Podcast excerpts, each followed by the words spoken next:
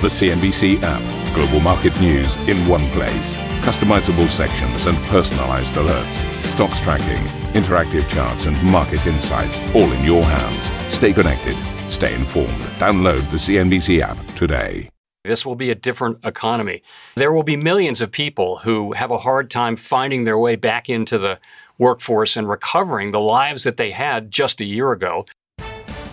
Fed Chair Jerome Powell warning of permanent pandemic scarring whilst telling a CNBC moderated IMF panel that a rise in inflation will likely only be temporary. There'll be a surge in demand, perhaps. There will be bottlenecks, perhaps, but it seems unlikely that that will change the underlying inflation psychology that has taken deep roots over the course of many, many years. Divergence in vaccine access and growth prospects dominate the CNBC debate on the global economy, as leaders warn all countries will suffer if some are left behind. This multi speed recovery bears some risks for uh, financial stability. What is the key to it? Put an end durably to the health crisis. Australia revises its vaccine rollout and secures additional Pfizer doses, warning of rare cases of blood clots linked to the AstraZeneca jab. But Prime Minister Morrison says there's no ban. It's important so Australians can make informed decisions about their vaccination and their healthcare with their medical professionals, with their doctor. China's factory gate prices jumped by the highest rate in more than two years as producer and consumer prices both top expectations. And Tencent backed fintech firm Linklogis surges in its Hong Kong debut and sets its sights on international expansion. The CEO tells us they're working alongside SMEs and financial institutions to navigate regulatory scrutiny we have always been very, very sensitive to the fact that although fintech is just one word, but there's a line between finance and technology.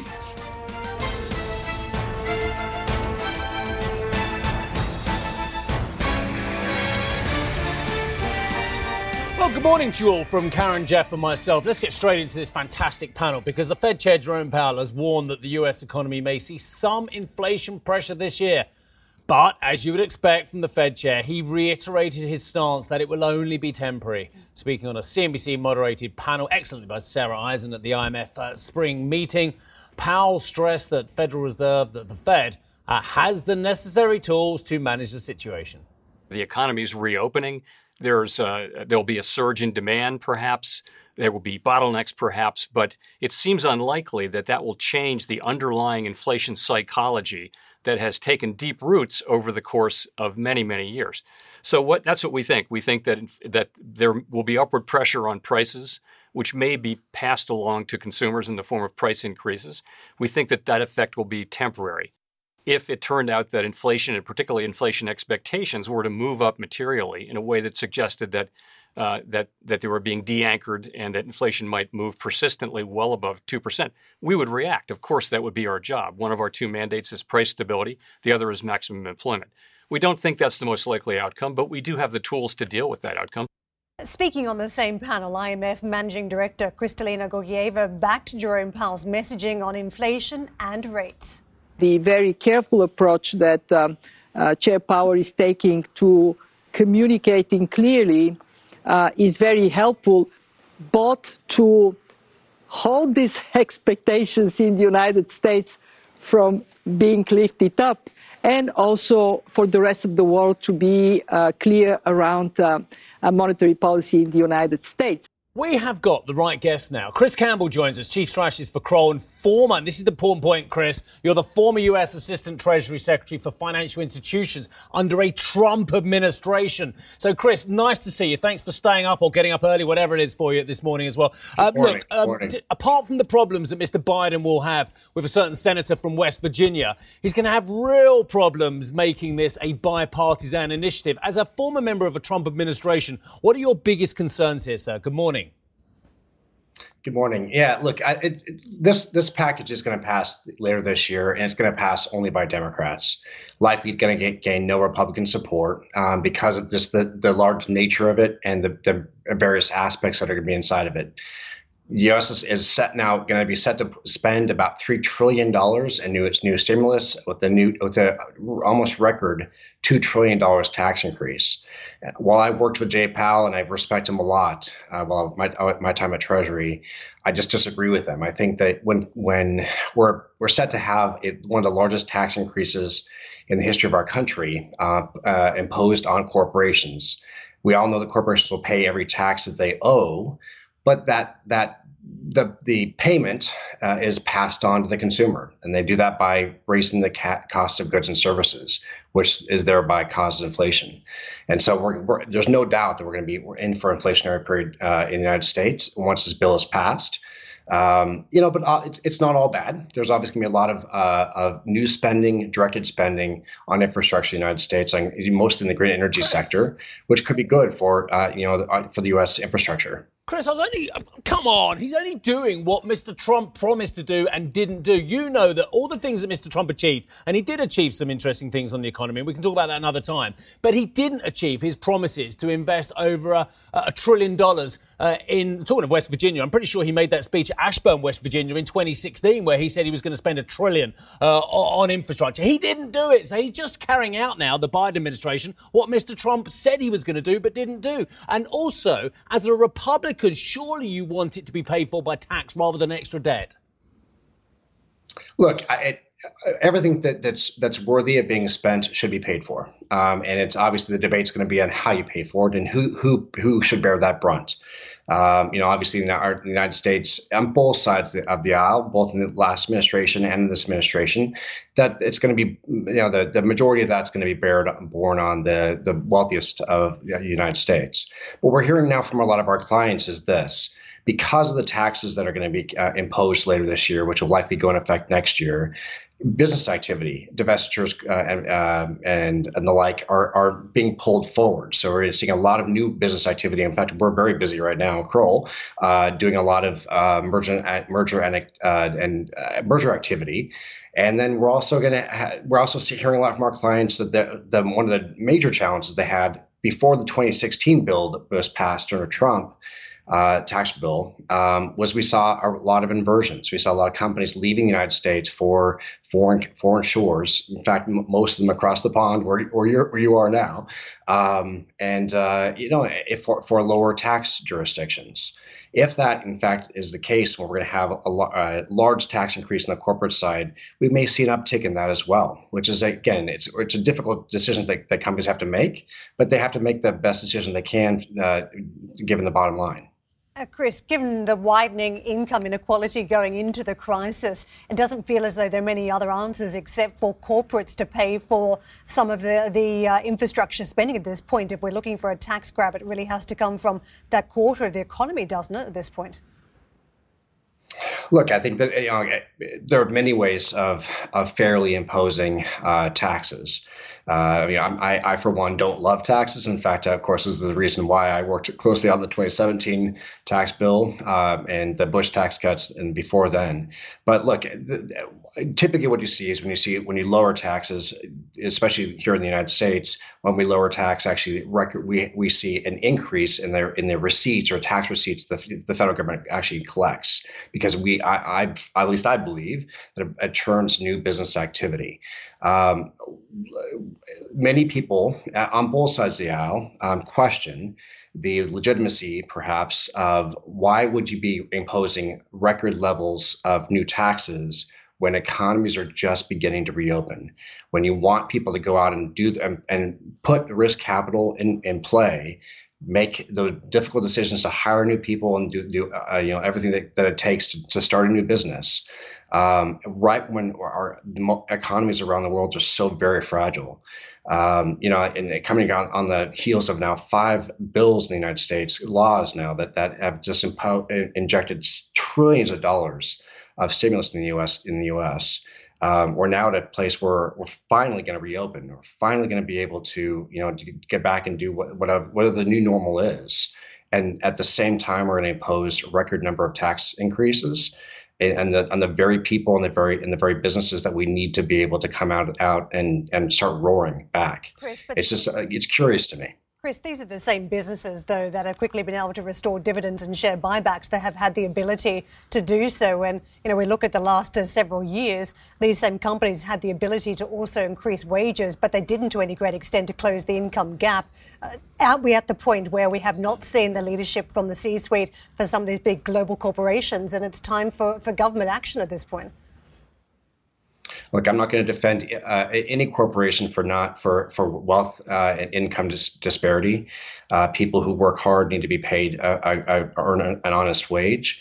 There's no question about that. But I, again, I think that the larger point is, and, and maybe tax maybe tax increases are are the way to go um, once we reopen and once we know what the new equilibrium is in the economy, both here and abroad. Uh, but I, again, I just think it's curious, and, and in fact, could be a little. Uh, so we should find some caution going into uh, a time when we really need our economy to really have that enormous lift, uh, and by doing doing something that some economists and, and myself included suggest maybe a, a wet blanket um, on on reopening and trying to find a way to to really come back in a way that's going to be vibrant, and amazing, and and new jobs and get people out in the workforce uh, and have new new businesses start. Chris, what's interesting here is we've got action on both ends of the uh, curve. The fiscal authorities clearly think that they need to inject more support Jay Powell yesterday talking about uh, it's infections, not inflation, we need to be worried about. Um, given how well you think the economy is rebounding, um, is Jay Powell well behind the curve in terms of the inflation risks? Um, how do you feel about the strategy being pursued at the Fed? Look, I think they always have to be very cautious, and, and Jay Powell's uh, chairman is is is a very well spoken, very deliberately spoken person. Um, I, again, worked with him closely at Treasury. I, I, have enormous respect for him, but I just believe fundamentally that uh, that corporations will again pay every cent of, do- of taxes they they're owed. But if we're going to levy two trillion dollars in new taxes on corporations here in the United States, the, those those a lot of that that cost is going to be you know embedded in the cogs, which is going to be passed on the consumer um, and which we may be seeing, we may see a spike in inflation because of that by the end of the year. And on top of the the enormous amount of uh, of liquidity that the Fed is is uh, is made available uh, to the markets clearly this recovery is uneven. As you talk about um, the work that Kroll is doing, uh, the jobless uh, claims numbers yesterday were quite disappointing 744,000 uh, new uh, insurance claims. Um, that suggests that actually not everything is healing well in the labour market. Um, why does that differ with the experience uh, that you're having at Kroll? What's going on in the US economy to suggest that there is an uneven recovery here for, for, for people in, in different parts of the workforce? Well, look, our, our company specifically, we've we you know we didn't lay anybody off uh, or furlough folks going through the going through the crisis. Uh, I'm very fortunate about that. But but uh, more broadly, what we're seeing in an emergent acquisition practice is that we see an uptick in business activity because uh, we we believe that that later this year uh, capital gains rates are going to are going to adjust significantly, and so people are bringing back bringing forward that business activity there, uh, you know, this year and not not doing it next year or or the years thereafter. Um, so, like, I think that there's companies are prudently planning. Um, they have to plan because of the the changes that are going to take place. We're going to have a different economy. Um, you know, we're going to have a different economy because of post pandemic. We're we're also have a, a different economy because of the changing nature of the of the policies that are not being put in place uh, with the with the current administration. And so, again, not all bad. Um, you know, I think that there's a lot of good that can come from uh, modernizing our infrastructure and doing so in a way that's environmentally friendly. Um, but I think it, you know we just have to be very careful how that's how uh, while again those those are well uh, very very worthy pursuits and, and great um, opportunities for investment and new businesses to to, to meet those needs. Uh, we have to be very careful, very mindful of how we do that because that of how we pay for those because it will have unintended consequences in the broader economy. Chris, the Senate's um, just on the verge of finalising the uh, uh, com- the Strategic Competition Act, which, which clearly mandates the government to target Beijing and economic competition with China in a more fulsome way. Um, given what you've had to say about uh, taxation and how you think that's the government holding one hand of business behind its back, is this the right approach for the Biden administration to set its sights on China as the big competitive bogeyman? Look, we've been saying for quite some time, both uh, irrespective of party, both the Trump administration and Biden administration are going to take a hard line on China. Uh, China, you know, look, it, it uh, clearly leaders in the U.S. government. Uh, again, it doesn't matter what party you're from, see China as a strategic uh, threat. Um, and there is uh, moves in place in place that both the United States and China are taking things, uh, uh, ramping things up in a way that that could be uh, telling for the next uh, for the years to come about a very interesting and very different dynamic between the two the two large economies. Um, as we enter those fragile years and those conversations, um, it's clear that uh, that let's look at let's look at the Biden bill that's being put together, the Build Back Better plan that we've been talking about. Uh, it calls for a remanufacturing of all manufactured goods in the United States. In fact, they're going to put 10% uh, tax credits behind that. Uh, a lot of manufacturing now takes place in China. The Biden administration wants to move that manufacturing back to the United States, just like the Trump administration tried to do as well.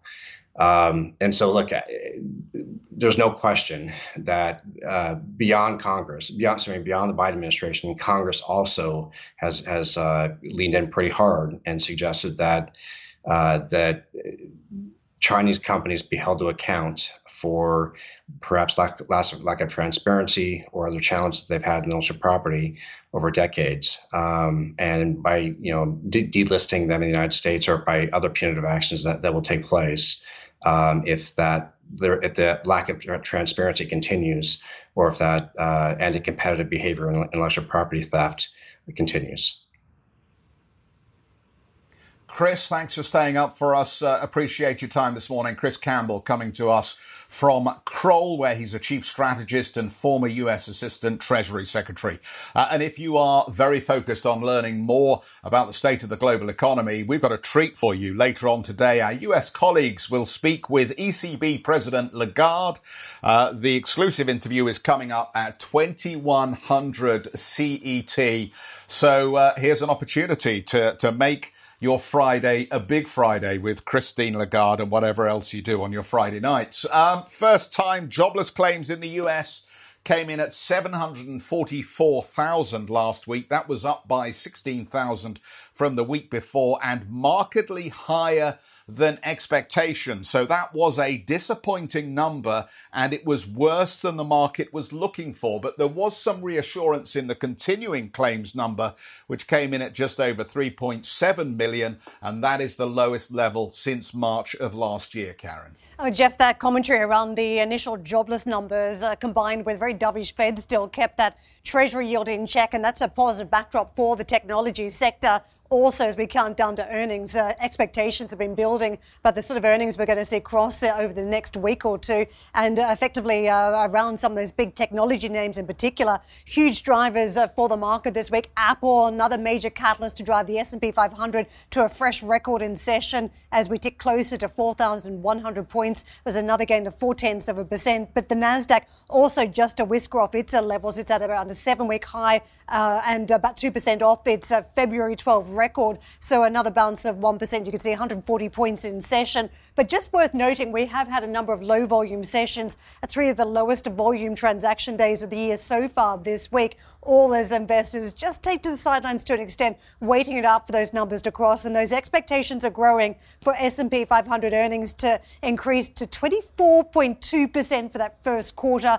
And uh, don't forget, we're talking about what was a very tricky period of time last year as we were going into the pandemic. And uh, we were starting to see some of those pressures circle from China in that first quarter. I look at those US technology names. Uh, this is how they fared. Apple stock, uh, I was talking about this, that this week. Very mixed perceptions. Uh, investors very much eyeing a truckload of earnings coming through in the quarter, particularly from services, but others are question, questioning the valuation. The stock's still been trading higher, though, in the lead up to earnings, 1.9% higher. Microsoft, another big driver for the markets, 1.3, and also Amazon, uh, six tenths of a percent higher. One patch of red around Facebook.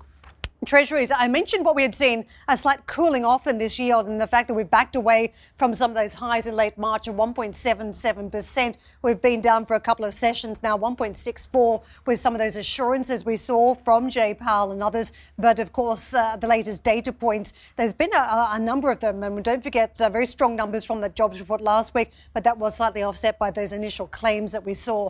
In terms of the Asian markets, uh, Japan also looking forward to earnings season. Uh, that's a big catalyst. We take a look at the capital expenditure that's expected to take place. Sets the scene very nicely for machinery orders and for the Japanese uh, corporates to benefit. 152 points to the upside. Uh, decent trade there today and also across the course of the week. The Hong Kong market, China, just fading a little bit. And we're talking about uh, some of those fresh measures against supercomputing entities in China. Seven added to uh, a list that is blacklisted by the Commerce Department. And you can see uh, trade tensions just impacting the Chinese market today. Australia cooling off a little bit, uh, two tenths down. A huge focus on the vaccine program around AstraZeneca. But don't forget, this is a market that's run pretty aggressively so far this week.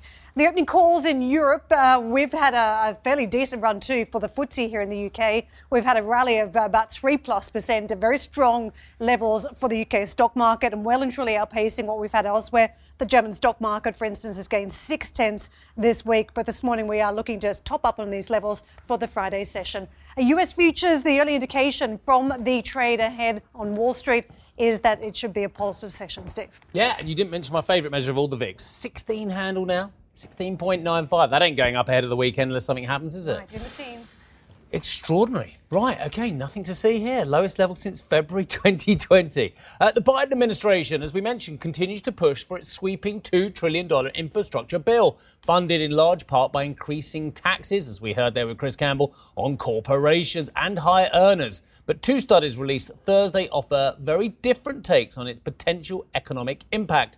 Mr. Liesman filed this report two detailed studies coming up with divergent estimates over how the Biden administration's $2.25 trillion infrastructure plan would impact U.S. growth. Moody's Analytics say it would raise the level of GDP by the year 2030 by 3.3%.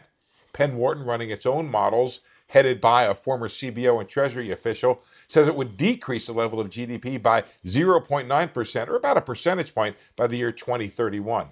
Moody sees a meaningful increase in growth, millions more jobs, and higher wages as well as higher productivity. Penn Wharton forecasts a decline in growth and fewer hours worked. The difference is how their models treat big economic ideas like the effect of higher corporate taxes and the impact of government investment. On return on government investment, Mark Zandi at Moody sees the government spending hitting the economy with lots of slack. Each dollar adds a lot to GDP, but Penn Wharton believes we'll be closer to full capacity sooner, so they don't see much of a multiplier to the government outlays. Penn Wharton sees big effects of the government borrowing and higher corporate taxes reducing private investment, an effect called crowding out. Zandi sees far less of that in his model. Another important economic and political question what is infrastructure? Penn Wharton says about a fifth of the plan is social welfare or transfer payments, not investment, so it has no return at all in its models for that spending. That leads to a big question about how to value social goods like reducing carbon emissions, helping the elderly, or avoiding Texas style shutdowns of the electrical grid. The models may not be capturing the benefits of that. Steve Liesman, CNBC Business News. All right, Steve, thank you very much indeed for that. Okay, coming up on the show, prices pop at China's factory gates, uh, rising at the no inflation there, rising at the fastest pace in almost three years as global demand picks up. That's interesting. And for more on Jerome Powell's price pressure warning, you can check out their Squawk Box podcast.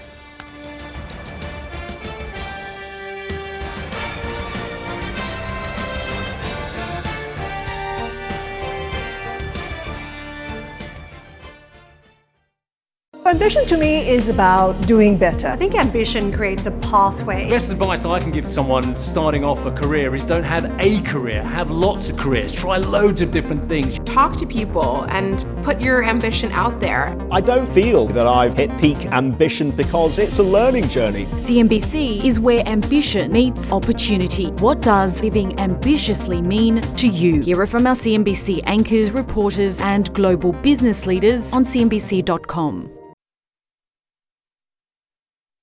uh, in the PMI numbers that we got showing that factory activity really cranked up after the Lunar New Year holiday to meet some of this demand. But uh, the vaccine rollout and the global recovery as well is certainly expected to continue to help these producer prices. When it comes to those uh, consumer prices, as you say, they came in line with expectations. Analysts certainly were expecting um, a return to positive territory after two months of deflation, but it was uh, still weak. And that was because of these falling food prices. Now, food uh, prices did fall around 0.7% in March, but most notably pork, which of course is China's favourite meat, that fell 18.4%. So that's why uh, we did see this uh, weaker uh, number, although it was still in positive territory, but it was those non food prices that really helped lift that overall headline number for the month of March.